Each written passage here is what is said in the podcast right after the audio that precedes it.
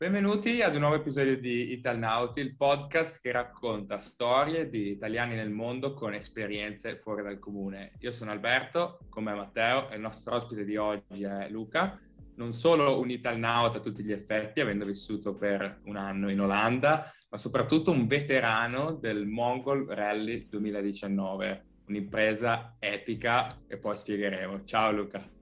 Ciao ragazzi, grazie mille per l'invito. Come ha detto Alberto, hai fatto questo viaggio insieme a un altro ragazzo di Vigevano, questa Mongol Rally, 17.000 km, 20 stati da Praga fino alla Siberia. Volevo chiederti appunto come prima domanda di raccontarci un po' di questo Mongol Rally e di che cos'è, di come si svolge. Sì, allora il Mongol Rally appunto è un, è un rally internazionale non competitivo e a scopo benefico. L'unica, l'unica, regola è quella che tu devi partire da una cittadina vicino a Praga, una location che cambia di anno in anno, però sempre attorno a Praga a seconda di come gestiscono gli organizzatori, e arrivare fino in Siberia, quindi a pochi chilometri a nord dal confine con la Mongolia. L'altra cosa interessante è che non, non, c'è alcun tipo di assistenza né medica né legale né tecnica e quindi il, i partecipanti partono dal punto A e come vogliono devono arrivare al punto B. Le uniche regole, oltre a questa, sono che de- per partecipare devi avere una macchina che abbia più di 10 anni di vita e una cilindrata inferiore ai 1200 cc. In realtà puoi partecipare anche con un, eh, con un hammer se vuoi, però non è quello lo spirito del, del rally e sarai preso in giro a qualunque evento, eh, come è successo a gente che, che si è presentata con jeep eh, incredibili. Qual era il vostro setup quindi? Qual era il vostro veicolo?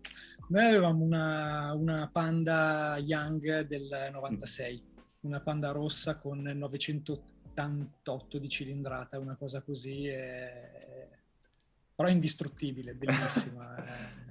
Ma infatti uno dei eh. pro- nostri primissimi ospiti, anzi il secondo episodio, abbiamo intervistato Giovanni che è conosciuto sui social come a Pechino col pandino, che lui ah, eh, partì dalla Sicilia fino appunto Palermo, ad arrivare, sì. Sì, mm-hmm. fino ad arrivare a Pechino attraversando deserti, fiumi letteralmente e anche lui con un pandino, cioè questa piccola macchinina indistruttibile. In realtà non è proprio indistruttibile, però è, è davvero versatile e facile da, da riparare, diciamo, mm. perché appunto un, nella preparazione per il Mongorelli, oltre a, a, tutto l'aspetto burocratico e logistico, io eh, sono proprio andato fisicamente in un'officina che era uno dei nostri sponsor ad imparare a, a fare domande, a, a mettere le mani sulla macchina per prepararmi. Ma poi ci arriviamo, ci arriviamo a preparazione sì. a, sicuramente l'esperienza che hai vissuto in positivo o in negativo durante il viaggio. La domanda che volevo farti io, però, prima di tutto questo è perché? Cioè, come ti viene in mente l'idea, io domani voglio fare il Mongol Rally? Eh, guarda, è un, è un, qualcosa che avevo in mente già da, da un po' di anni, perché non è il primo, appunto, non ne ho sentito parlare nel 2019, ma già 3-4 anni prima avevo iniziato a sentire andare in panda in Mongolia e, e da subito ero rimasto affascinato e, ed attratto da questa cosa.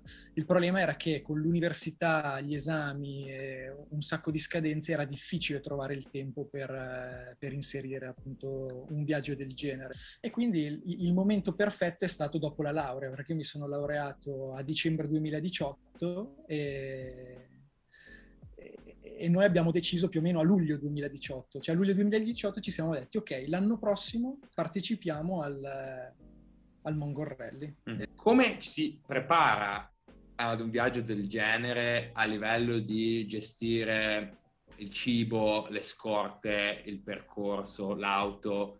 Come veramente si pianifica? Fai una lista da, da, da tracciare per dire com'è?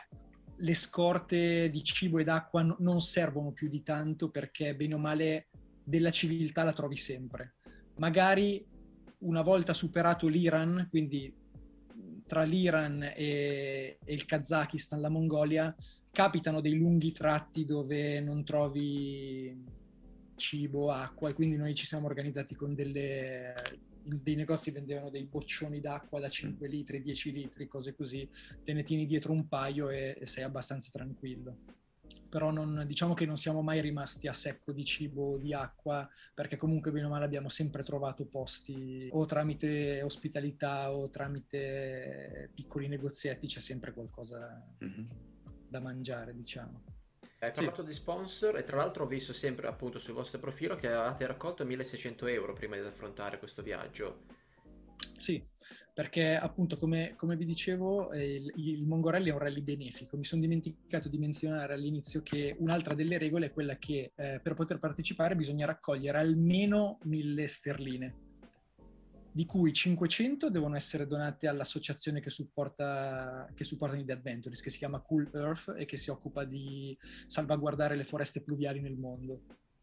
E eh, gli altri 500 possono essere donati o a un'associazione che decidi tu oppure alla stessa Cool Earth.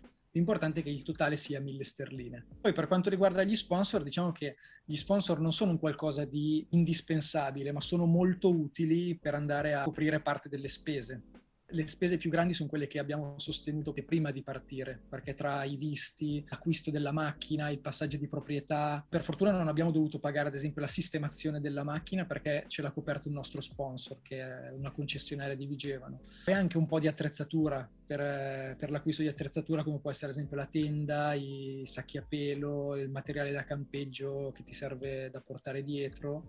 Gli sponsor sono utili sicuramente. Ma invece a livello basico, quindi delle domande proprio da ignorante totale. Come facevate a farvi la doccia, ad esempio, dove dormivate o se vi serviva assistenza? Hai detto che non c'era una hotline che potevate chiamare, ma quindi come, come si faceva? Questi dettagli un po' proprio... Pratici. Pratici.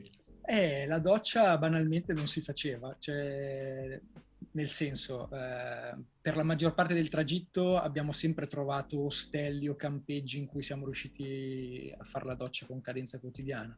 Ci sono tratti, come appunto vi parlavo del Turkmenistan, in cui non c'è niente. Ci sono giorni e giorni di deserto, attraversamento di deserto e non, non puoi farti la doccia. Il deserto del Turkmenistan con un caldo incredibile, tutti sudati, ovviamente poi quando arrivi alla frontiera successiva si girano tutti a guardarti perché sono magari sei, sei giorni che non hai avuto modo di farti la doccia e quindi è un bel sollievo quando trovi la doccia successiva. L'arrivo dei barbari, insomma. Eh, esattamente, eh. sì. Per fortuna quello è successo poche volte, però se capita, capita. È una delle cose che devi mettere in conto. Mhm. È una delle cose, tra l'altro, a cui non pensi magari, perché pensi cibo, acqua, ok, sono a posto, benzina ce l'ho, e poi dici, ah cazzo, ma anche la doccia devo fare, eh, non, la, non, posso farla. Invece per quanto riguarda il, il dormire, eh, sostanzialmente dormivamo o in tenda o in ostelli quando, mm. quando, trovavamo, oppure siamo stati ospitati, che è stata una cosa, una cosa incredibile. In Iran siamo passati in Iran più o meno una settimana, sette giorni, otto giorni siamo stati in Iran e di questi otto giorni siamo stati ospitati per tre notti da tre famiglie diverse. E tutte queste, diciamo, esperienze sono nate dal caso, da, dal fatto che noi avevamo dei problemi, altri problemi, come ad esempio quando siamo arrivati a Teheran avevamo un problema al collettore del gas di scarico perché eh, appena entrati in Iran, nella prima città in cui siamo stati, che si chiama Tabriz, abbiamo preso una buca fortissima che ci ha spaccato il collettore e quindi praticamente è, è quel tubo che collega il motore alla marmitta. Senza quel pezzo lì la, la, Panda sembrava una Ferrari, cioè faceva un rumore fortissimo, veramente, cioè, la gente si girava a guardarci. Abbiamo fatto 500 km così perché non, non c'era un meccanico. E il problema è che il meccanico ci ha messo tanto tempo a ripararci la macchina noi avevamo in programma di partire, cioè que- la sera stessa non, saremmo più dovuti essere a Teheran, dove eravamo, ma dovevamo andare alla tappa successiva che era Isfahan, una città un po' più a sud. Però eh, il meccanico ci ha dato la macchina verso le 5 ed era troppo tardi per partire. Allora lì sul posto, mentre aspettavamo il meccanico, si è avvicinato un, eh, un padre di famiglia che si è interessato a noi, aveva un negozio lì di fianco, ci ha fatto parlare nonostante non parlasse inglese. Eh, a gesti provavamo a capirci, ci ha offerto il tè, poi ha chiamato addirittura suo figlio che invece faceva l'università e conosceva l'inglese e allora da lì poi abbiamo iniziato a parlare, ci hanno ospitato a casa loro e la mattina dopo ci hanno addirittura eh, dato una colazione incredibile da portarci dietro eh, uova, uva, pane. La seconda volta che siamo stati ospitati è successo una cosa simile, cioè siamo arrivati molto tardi, eh, ci siamo fermati eh, ad una specie possiamo chiamarlo area di servizio, anche se non è proprio un'area di servizio. Verso le nove di sera non sapevamo dove andare a dormire e mentre tornavamo alla macchina si è avvicinato un signore che ci ha detto venite da me, vi ospito io, se- senza sapere chi fossimo, niente, lui parlava qualche parolina di inglese, quindi è stato un... Cioè, ci siamo un po' capiti e quindi anche lui ci ha ospitato. Ma al momento, notte... il momento, quando succedono delle cose così, come ti senti? Perché pensi sempre al peggio. Eh, allora, diciamo che appunto eh, quando siamo stati ospitati da, a Teheran era una famiglia probabilmente molto benestante da quello che poi abbiamo visto e quindi anche su, il primo approccio è stato facile, cioè era una mm. persona affabile e quindi eravamo abbastanza tranquilli. Mentre invece la seconda volta si è avvicinato questo signore proprio che non avevamo visto e, e ci ha detto seguitemi sulla moto che vi porto io eh, dove dobbiamo andare. E lì eravamo un po', un po', titubanti, però abbiamo detto, senti, non sappiamo dove andare, non abbiamo internet, sono già le nove di sera, era buio, ho detto proviamoci, seguiamo, al massimo scappiamo se succede qualcosa. No, invece è stato anche lui veramente gentilissimo. non solo ci ha ospitato, ma ci ha offerto anche lui la colazione il giorno dopo, poi ci ha fatto vedere il villaggio, perché di notte non l'avevamo visto, ma ci ha portato a dormire in un villaggio abbandonato, perché eh, tutta la popolazione si era spostata nella parte moderna della città ed era rimasto questo villaggio molto antico con case fatte veramente di quasi d'argilla, sembrava un materiale del genere, sembrava una città di fantasmi. Come ci stai raccontando, è il bello che magari hanno meno, eppure sono super ospitali, super eh, cordiali. Ma, ma l'Iran, infatti, cioè, ci sono un sacco di pregiudizi sull'Iran, però è è stato lo, lo, stato più ospitale e caldo dal punto di vista umano che abbiamo attraversato, perché veramente cioè, rischiavamo di fare gli incidenti in macchina, perché la gente si, si, avvicinava, che voleva salutarci, voleva chiederci il numero di telefono, qualcuno ci voleva dare cose, ci passava le cose in autostrada a 100 all'ora sulla macchina, talmente sono, sono calorosi. Quindi adesso mi sembra d'obbligo chiederti qual è il ricordo più bello e quello più difficile. Ah, eh, io partirei da quello più difficile, che paradossalmente è stato l'inizio, cioè proprio il... Eh, quando siamo partiti eh, per raggiungere Praga, siamo passati dalla Svizzera e abbiamo fatto il passo del San Bernardino, che è un passo che ha, se fai con una macchina normale sembra cioè non te ne accorgi neanche, ma facendolo con la Panda super carica e in più eravamo su in tre perché un nostro amico si è unito per un piccolo pezzo de- del viaggio, io lì ho avuto veramente paura perché sentivo la macchina che non andava ero io che guidavo, c'erano le macchine che ci passavano a 130 e noi in seconda che non riuscivamo a salire su, su, questa, su questo passo perché era abbastanza ripido. Lì mi sono un po' preoccupato, poi ho, ho chiamato a casa i meccanici che facevano parte dello sponsor e mi hanno tranquillizzato, mi hanno detto no guarda è normale, non ti preoccupare. Mentre invece forse il ricordo più bello è la traversata in Mongolia fatta con un altro team di italiani con i quali ci siamo ricongiunti poco prima di entrare in Mongolia, che loro chiama, il loro team si chiama Romaz to Mongolia, eh, sono dei ragazzi romani e abbiamo davvero legato molto con loro. E non sembra però fare tanti chilometri sempre solo in due, dopo un po' magari cioè, si creano tensioni, anche nonostante io e Claudio siamo amici da, da quando facevamo le elementari, però comunque sei lontano da casa, ci sono tante cose a cui pensare, come ad esempio appunto la strada che a volte non c'è perché è sterrata, eh, messa male.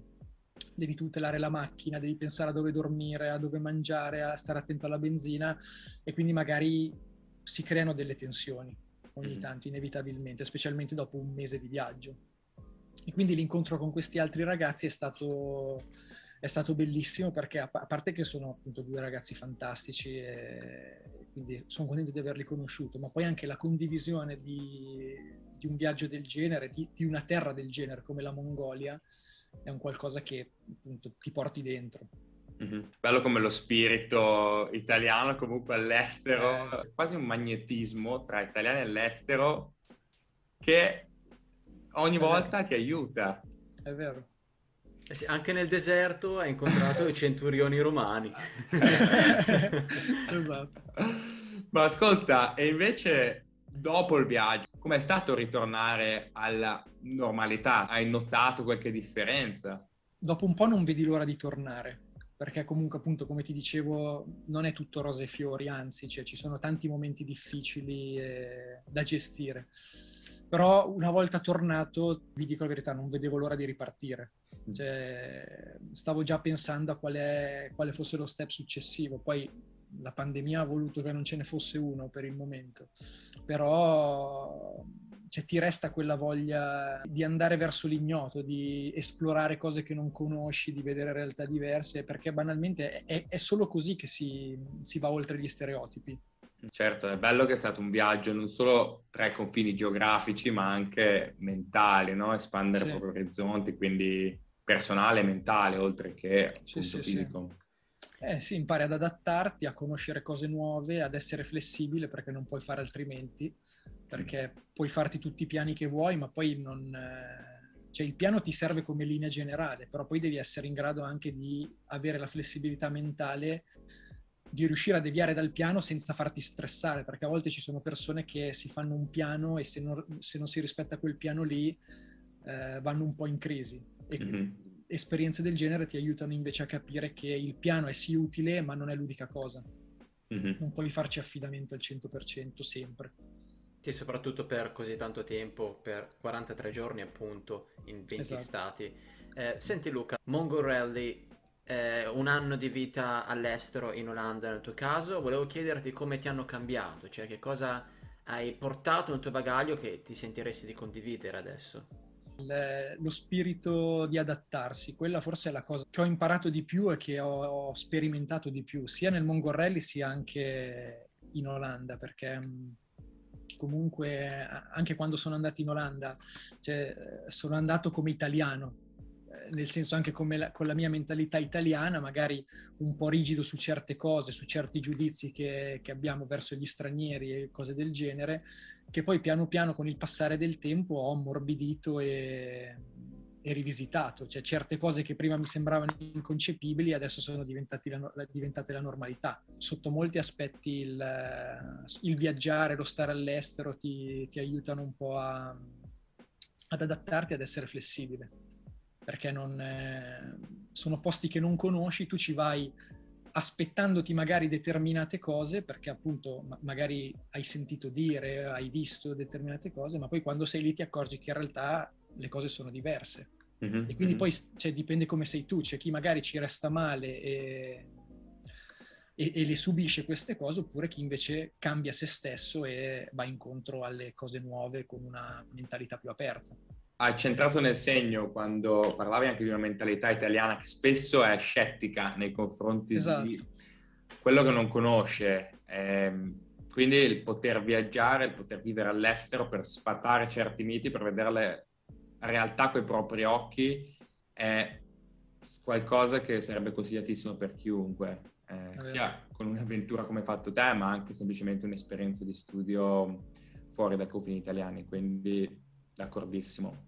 Luca, ti ringraziamo tantissimo per averci raccontato la tua esperienza, un'avventura davvero incredibile. Non so se personalmente lo farei, o meglio, all'inizio dell'intervista ti avrei detto forse di no, ma quasi quasi mi hai convinto. Chissà che facciamo un episodio speciale di Talnauti su un pandino tra Iran e Mongolia.